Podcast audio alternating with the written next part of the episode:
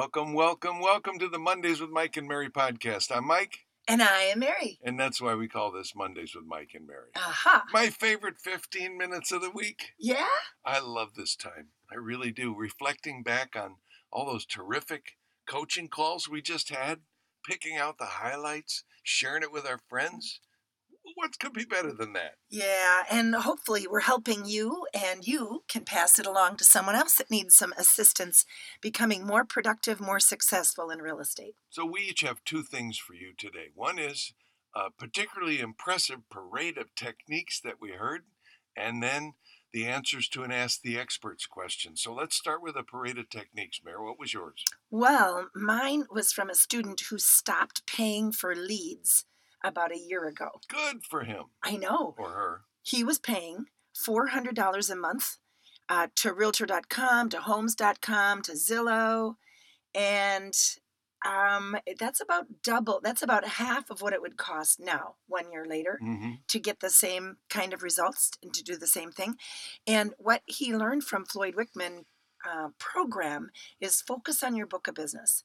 And he talked about how that required a shift in his thinking because you can't just think about your book of business. You actually have to have conversations with these people and ask them for leads. And here's what he said that I thought was so profound it's a long play right it's not a short like i need a lead this week it's you gotta you gotta look at it as this is the way i'm going to develop my business and between the program when he started focusing on his book of business and then r squared coaching where we've maintained his focus on his book of business he's hitting his goals. His goals are higher than they were a year ago and he's not spending that money giving it to you know some kind of lead generating organization when he can do it himself and i would like to use that to inspire you all out there to do the same thing What was it that caused him to make that shift? Was it looking at how much money it was costing? no no no no it was taking the floyd wickman program Ah, where floyd teaches us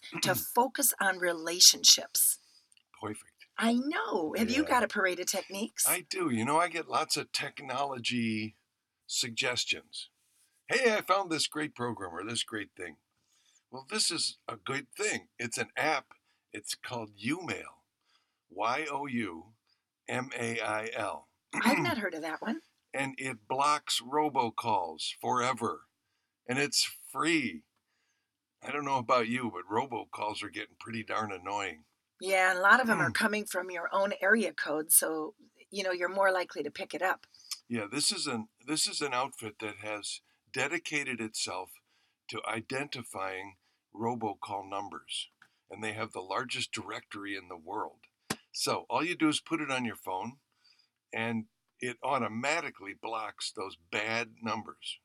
Now it's got obviously an upgrade, two upgrade oh levels sure because they want to sell you something They do all kinds of other stuff for you. But if it's just something that's free and it blocks robocalls, gimme, gimme, gimme. I like Man. it Oh yeah. So what's your uh, parade? uh, Your Ask the Expert? my ask the experts today. Um, I we have a student who uh, was on a listing appointment, five hundred thousand dollar listing, so that's pretty attractive. It's about three times the average sale price in her neighborhood, Oh, right? And while she was sitting at the kitchen table, these people like her. They're going to list with her, no question about it, all of that. However, they said at the end of the appointment, we have three potential buyers. Can you help us sell the house to one of these three? I mean, I know you have to take some kind of commission, but can you help us get the, the house sold to one of these three?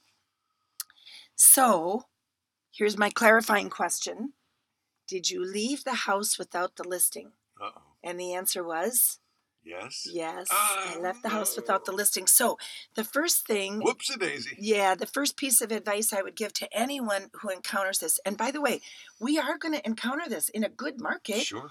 People have said, hey, if you ever sell, you know, so It's easy to find a buyer today. yeah, we're not being paid to find buyers today. No. We're being paid to close transactions. So don't be thinking you have to lower your fee and don't be thinking that's the hard part. And we've got to be able to communicate that to them. But here's the other thing we have to have the mindset when we receive a hesitation that we're going to overcome it and walk out of there with the listing.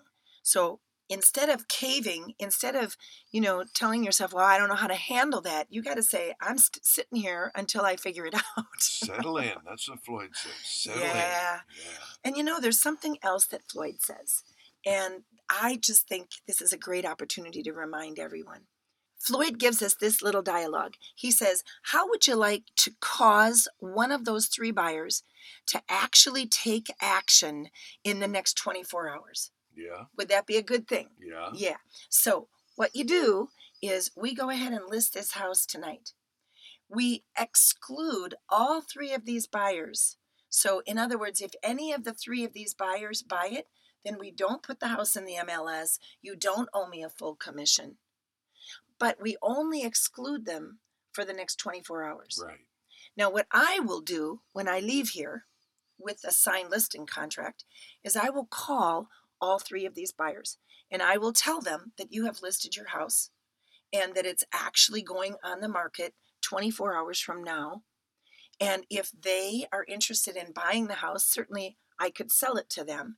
But if they act in the next 24 hours, find a way to buy it, then they are excluded from the listing contract.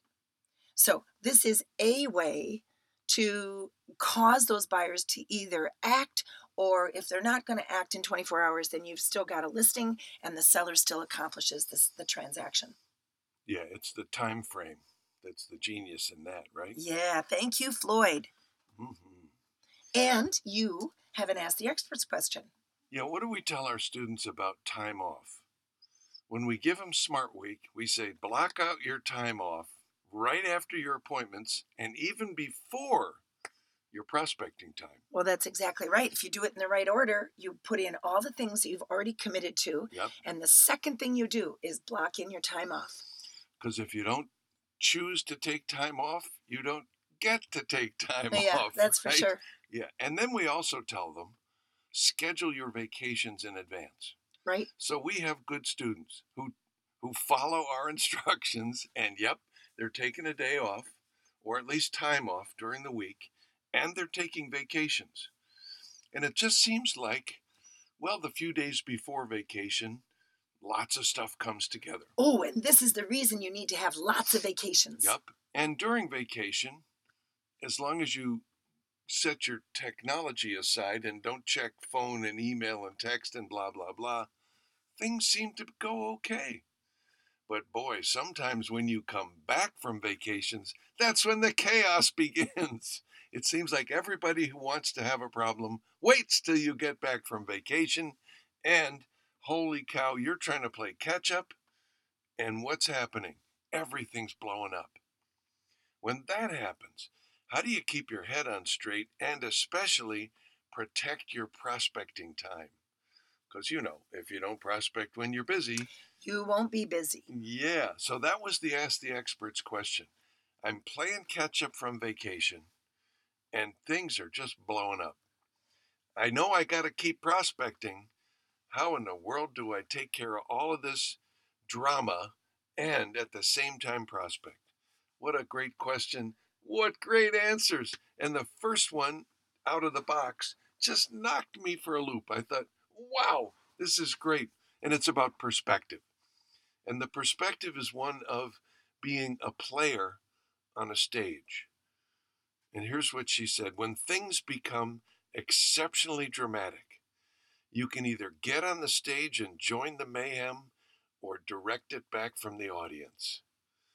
So put yourself in a seat in the audience instead of being up on the stage with all the drama going on and be the director.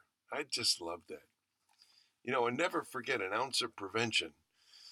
Beats a pound of cure. Yeah. So, how do you protect your prospecting time while you're doing that? Well, we know you create a bunker. hmm You you have a, a guard dog outside the bunker, somebody who's standing there with two pit bulls and some hand grenades and yellow crime scene tape, and you you hand off your cell phone and you make calls on a landline, so you can't be interrupted. That would be one way to do it to protect your prospecting time. Another recommendation, of course, is that wonderful book, Fanatical Prospecting. Don't forget to read that once a year, sure. And what did Floyd tell us at the Master Sales Academy? He created a worry list. I got all these things I'm worried about, and he there was like 77 of them. And how many actually happened? It was one. One. Yeah.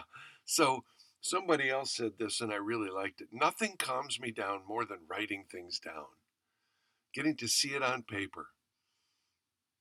You know, it just gives you that right perspective. And that's really what all the advice was about is creating that new mindset, a different mindset, a different perspective.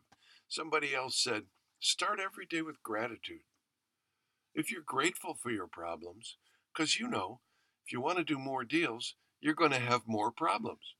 And if you don't want more problems, you're not going to do more deals. That's a really good point. It's your problem solving capacity that determines your income level. Yep.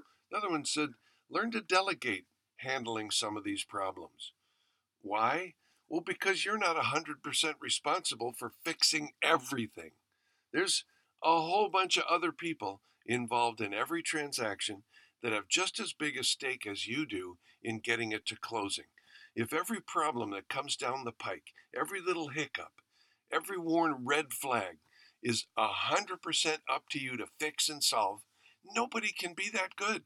Nobody's that terrific and persistent and creative and Well, unless you only have one transaction. yeah, well Right? then you should take care of it. Yeah. Well, but then you should be prospecting. if you got all your eggs in one basket, keep an eye on that basket. Uh, Yeah, but you know, you've got co-brokes and you've got attorneys and you've got right. other parties and lenders and inspectors and and if everybody knows whenever there's a hiccup, hey, who's got a solution for this? You create that teamwork. What does Floyd say about teams in production? People working together as a team for a common goal will always produce more than people working as individuals who don't have that common goal. So, don't take 100% of the responsibility for solving every problem that comes down the pike. Get that perspective on it. And that's how you control the chaos that that always comes from coming back from vacation and playing catch up. And one more little thing about coming back from vacation, that wonderful technique, always put a buffer day in between the day you get back from vacation and the day you get back to work. And that buffer day is, is a real help mentally, but also physically to get re entry into the market. That's beautiful. Well, enjoy your vacation, everyone. See you next week. All right.